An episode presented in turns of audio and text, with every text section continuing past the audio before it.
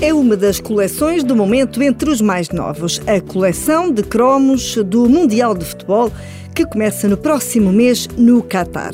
Mas esta coleção pode ser feita de duas formas: em papel ou virtualmente passo a explicar como se faz a coleção virtual. A primeira coisa a fazer é descarregar a aplicação da caderneta.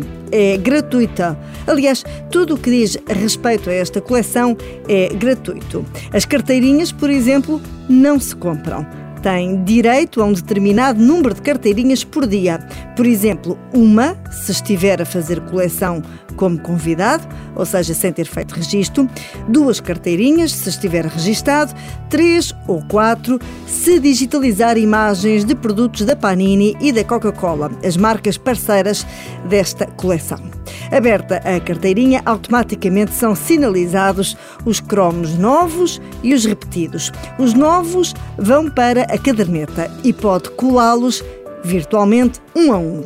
Os repetidos vão para a área de troca e aí o mundo é o limite. É que pode fazer trocas com qualquer pessoa em qualquer lado do planeta que esteja a fazer a mesma coleção virtual sem ter de trocar mensagens com ninguém. O número de trocas que pode fazer por dia também é limitado. A caderneta virtual é muito semelhante à de papel. Tem as 32 equipas, os jogadores, cromos especiais e dourados, os mais desejados. E se está a pensar no sucesso que a iniciativa pode ter, eu deixo-lhe alguns números. Saiba que há 16 milhões de pessoas a fazer esta coleção virtualmente.